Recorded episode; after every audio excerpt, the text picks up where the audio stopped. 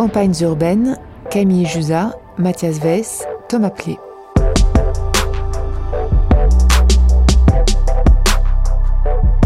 Allez, c'est parti. Donc on est devant la gare de Toulouse-Matabio avec Lionel Rouget. Et on va où? Alors pour le moment, on va aller du côté de Rangueil, euh, dans des lotissements en fait des années 40-50, euh, vers la rue des Pivoines en particulier. Lotissement plutôt euh, de traces assez ouvrières qui s'est pas mal gentrifié du fait du développement en fait de l'agglomération toulousaine autour du complexe scientifique de Rangueil. qui est là où il y a l'université en fait des sciences et puis tout le complexe spatial en particulier.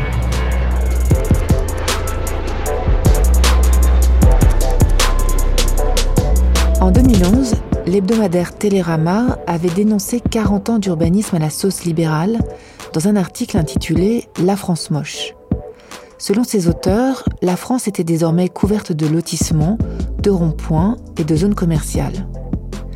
Cet article a fait grand bruit et trouvé beaucoup d'écho chez ceux qui regrettaient que l'urbanisme ne soit pas mieux encadré en France. Il a aussi agacé beaucoup de sociologues et de géographes, dont Lionel Rouget. Il m'a donc proposé de m'embarquer pour un immense tour de la métropole toulousaine. L'agglomération est passée de 250 000 habitants dans les années 50 à 1,5 million d'habitants aujourd'hui et principalement sous la forme de quartiers pavillonnaires.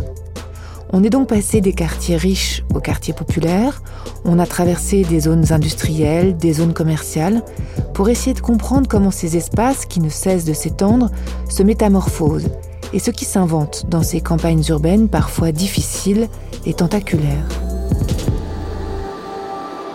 Épisode 5 La France est-elle vraiment moche?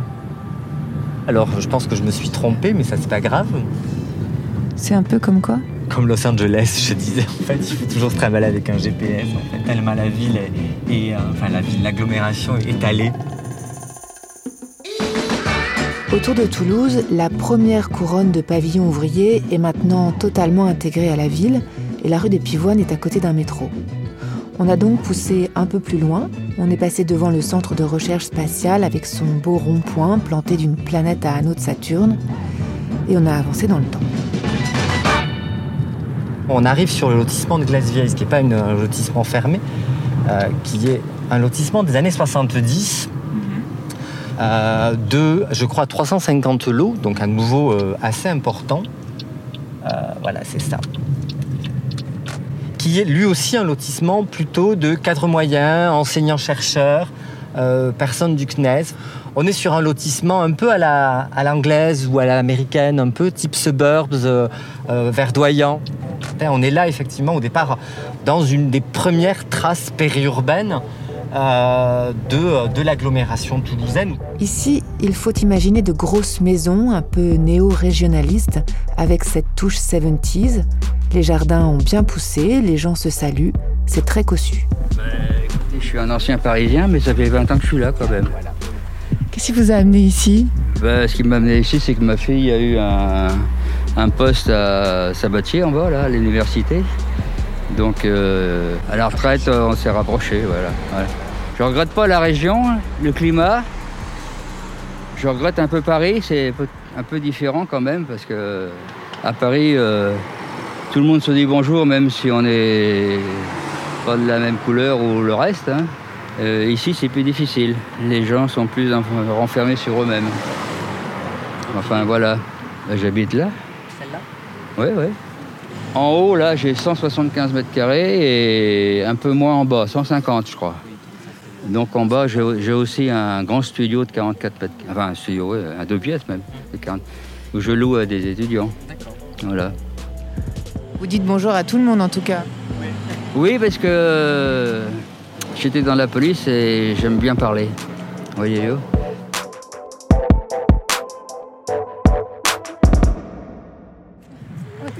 c'est, voilà, en fait, ils se connaissent tous. Il y a une grande familiarité. En fait, et c'est ça qui est aussi intéressant sur ces lotissements, cette idée du repli chez soi, chacun chez soi. En fait, s'il y a une stabilité résidentielle, en fait, les ménages finissent par se connaître et s'entraident. C'est ce qui fait que beaucoup de ménages vieillissants, ben, ont du mal à lâcher la maison à la fois parce que c'est la maison, mais parce qu'aussi il y a un réseau social d'aide, de conseils, de soutien qui euh, fait que ben, on reste le plus longtemps possible, parfois trop longtemps, bien évidemment, mm. avec le risque au bout d'un moment ben, d'un décalage trop important entre l'état de santé et la surface, que ce soit du jardin. Euh, bon voilà, alors même si, comme voilà, on a là aussi ben, du fait de la proximité des campus, des processus de, de, location d'intergénérationnel qui s'organisent. Et ça aussi, c'est aussi très intéressant comment ces modes pavillonnaires sont plastiques malgré tout. Euh, et permettent des cohabitations euh, contemporaines alors que le modèle n'a pas été pensé comme ça au départ, en fait. Et, du coup, on, sent ici aussi le, projet hein, de cette France de la fin des années 70, qui est la très grosse maison, le très gros jardin, comme si tout le monde allait euh, un jour habiter ces immenses maisons et devenir la France devenir une très grande classe moyenne supérieure. Hein. On, sent ça. Hein. Oui, on est là sur le, enfin, sur le modèle parfait euh, de, euh, de ce que voulait Chalandon, de ce que voulait euh, Giscard, et qui bizarrement, en c'est-à-dire c'est un modèle qui est plutôt porté par une élite politique de droite, et ces aventuriers du quotidien sont d'abord et avant tout, au moment en tout cas où ils accèdent à la propriété à maison individuelle, plutôt des ménages en fait avec des idées de gauche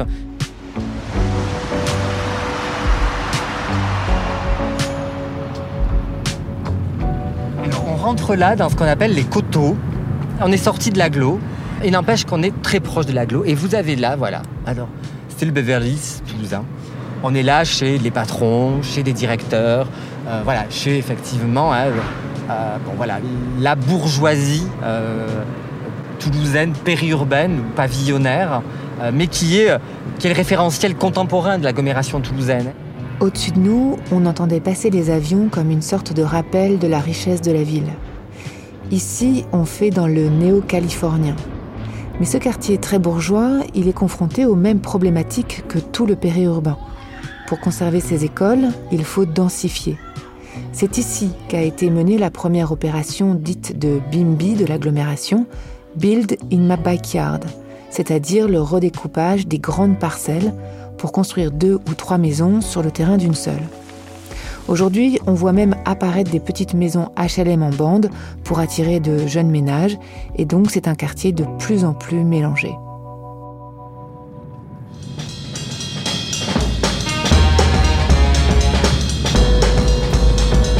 Et puis on, va redescendre vers la vallée de la Garonne, et qui dit vallée de la Garonne, dit zone industrielle, zone commerciale, zone logistique et surtout grand quartier d'habitat social, le Mirail.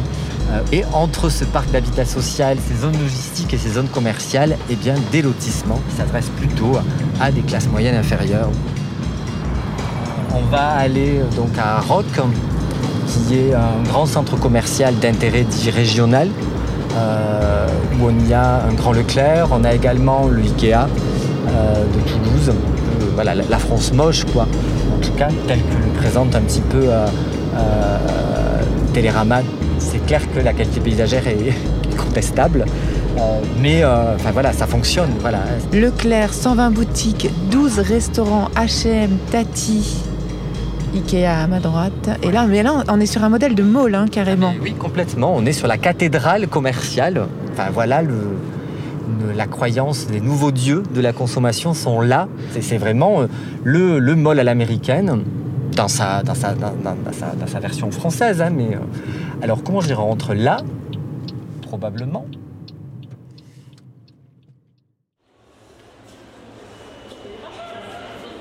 Lionel Roger, on a fait ce que les périurbains font. C'est-à-dire qu'on est venu dans le grand centre commercial, un mall à l'américaine, comme on en voit euh, dans les grandes agglomérations françaises. La question que je me pose, moi, toujours sur ces espaces périurbains, c'est où est l'espace public? Où est l'espace de rencontre?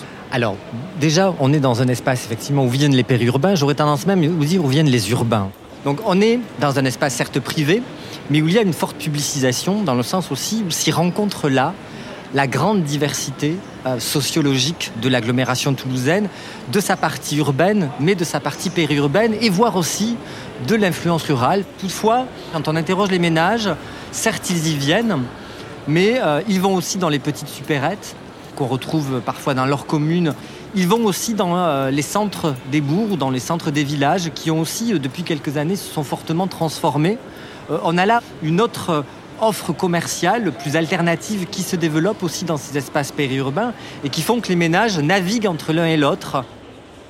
On est sorti aussi d'un univers tout automobile ou de l'exclusivisme automobile. Voilà, même dans ces espaces périurbains qui au tout début en fait étaient des espaces souvent de vélo, ont été noyés par l'automobile, on voit réapparaître aussi l'usage de, la bicyclette. Je pense qu'il y a plusieurs choses en même temps. Je pense que, alors, d'une part, euh, ces premiers périurbains qui arrivent euh, et qui ont le modèle de la dépendance automobile, le modèle de la dépendance au centre, souvent ils prennent le pouvoir.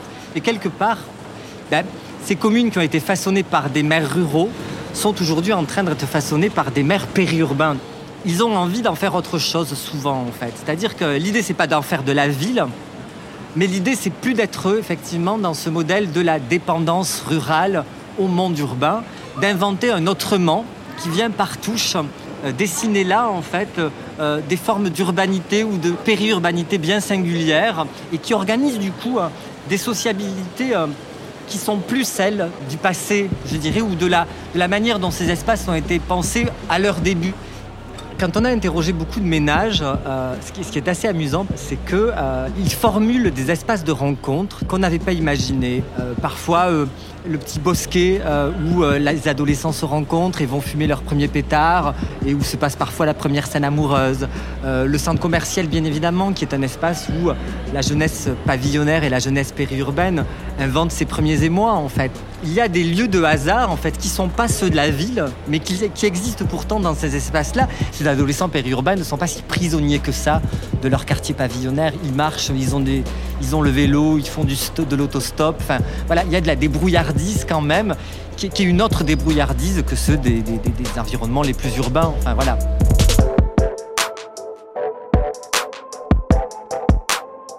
On est reparti, on s'est enfoncé toujours plus loin dans la campagne et dans un périurbain de plus en plus émietté. Autour de nous, d'immenses machines pulvérisaient de grandes parcelles de maïs.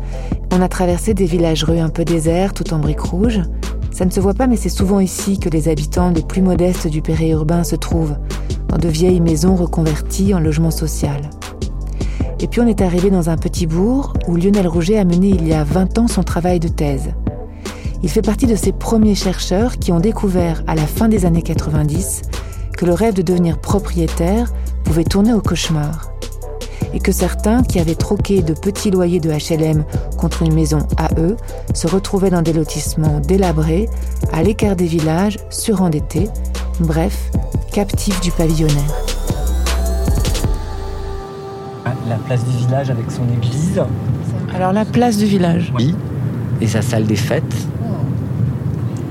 A une petite zone commerciale alors que les habitants de l'époque se punissent de n'avoir pas de commerce dans la commune. Donc là, la fin du village était là. Tout ça, en fait, il y a 20 ans, c'était la campagne. Tout ça, ça n'existait pas. Tout ça, ça n'existait pas. Il n'y avait pas de trottoir. Je me souviens que les ménages se plaignent d'eux. Il n'y avait pas de trottoir pour aller au village. Et voici. Ah oui, quand même. Rien que la première maison, toute refaite.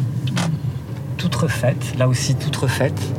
Il y a une requalification réelle, visible. Euh, les jardins sont entretenus, les portails sont neufs, la végétation a poussé. Il est, très visible. C'était laissé complètement à l'abandon. Les, places de parking n'étaient pas aménagées. Euh. il n'y avait même pas d'arbres, je crois, si je me souviens bien.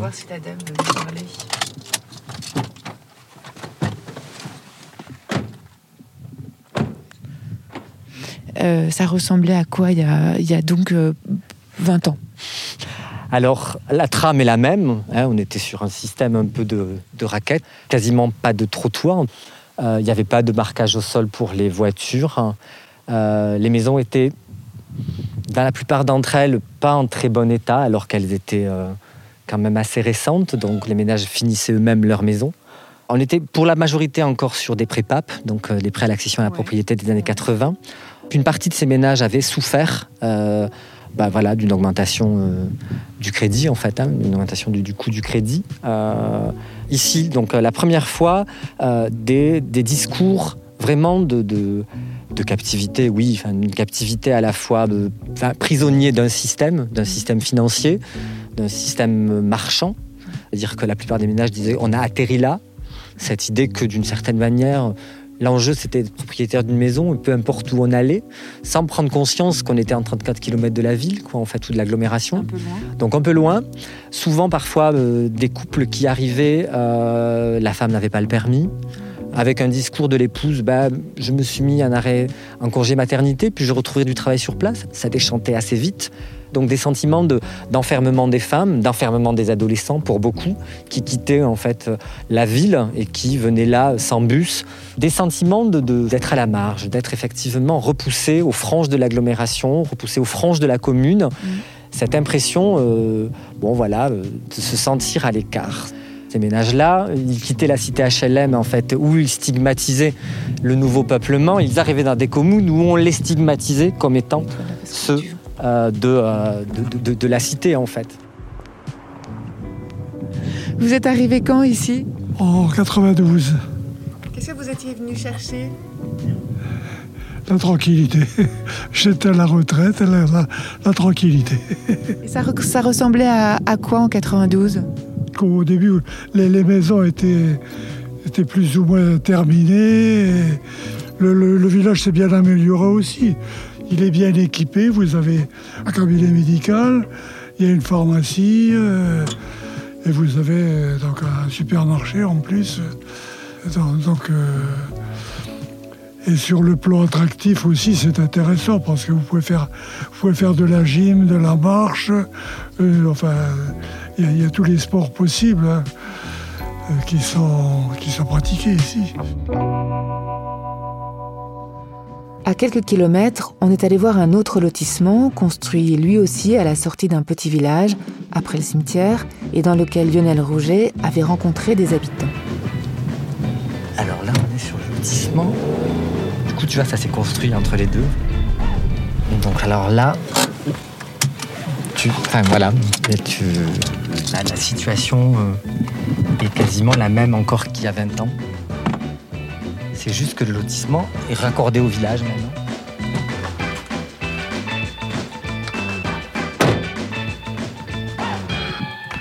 Alors là, c'est un petit lotissement, mais tout petit parce que c'est une rue. Un impasse. Donc une rue, un impasse qui se termine sur un champ de maïs. Voilà, une dizaine de maisons, euh, là aussi plutôt bas de gamme. On sent que, même si ça s'est urbanisé, hein, on n'a pas l'impression que la municipalité fait grand-chose pour ce lotissement-là. Les parcelles euh, sont toujours hein, aussi euh, mal agencées, euh, les clôtures sont pas finies. Et quelqu'un est en train de couper sa haie.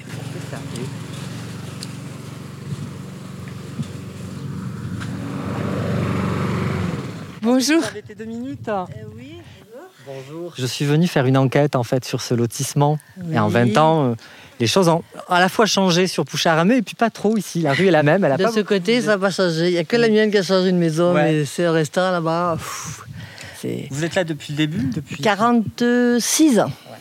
46 ans 44 ou 46 ans. 44. Alors racontez-moi. Eh ben, j'ai été la première maison à construire. J'ai choisi le terrain sur les, sur les 10, sur les 10 lots.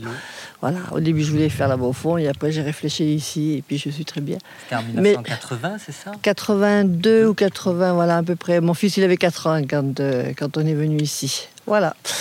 Et puis bon, bah, non, autrement, non, moi je me plais bien, Poucharamé. Et non, non, autrement, non, moi je m'y plais bien. Après, il y en a d'autres personnes. Bon, ce qui manque, ça serait un peu les commerces, mais bon, je trouve pas que c'est. Du moment qu'on a une très bonne boulangère, euh, alors ça, c'est déjà bien. Une petite épicière aussi. Mais voilà, j'ai travaillé à une usine de confection quand je suis arrivée. Et après, j'ai retravaillé à Carrefour Porté pendant 10 ans. Et puis maintenant, je suis à la retraite depuis 9 ans. Je suis arrivée à Toulouse, j'ai vécu au, à la Cité du Parc. Un an. Mais j'y suis restée qu'un an. Pourquoi? Ah bah, Tout simplement, c'est que bah, il y avait les gens, quand on est dans l'ascenseur, il y en a qui nous pissaient dessus, il y en avait la bouffe sur, les, sur la voiture. Et puis bon, puis on a eu l'opportunité, on était allé une fois à la foire et on a, pu, on a eu l'opportunité de pouvoir faire construire. On en a bavé au début parce que financièrement, bah, voilà, et surtout quand on a personne qui nous aide derrière, voilà, autrement non. Ça, ça correspondait à quoi de se faire construire sa maison pour vous? Bah, quand on voyait les prix des loyers, et puis je me suis dit qu'arriver à la retraite, du moment qu'on n'aura pas des grosses, des grosses retraites, on s'est dit, ben, du moment que le, les construire une maison et que ça revenait à peu près le même prix d'un loyer, il valait mieux se faire construire une maison et rien avoir à payer à la retraite.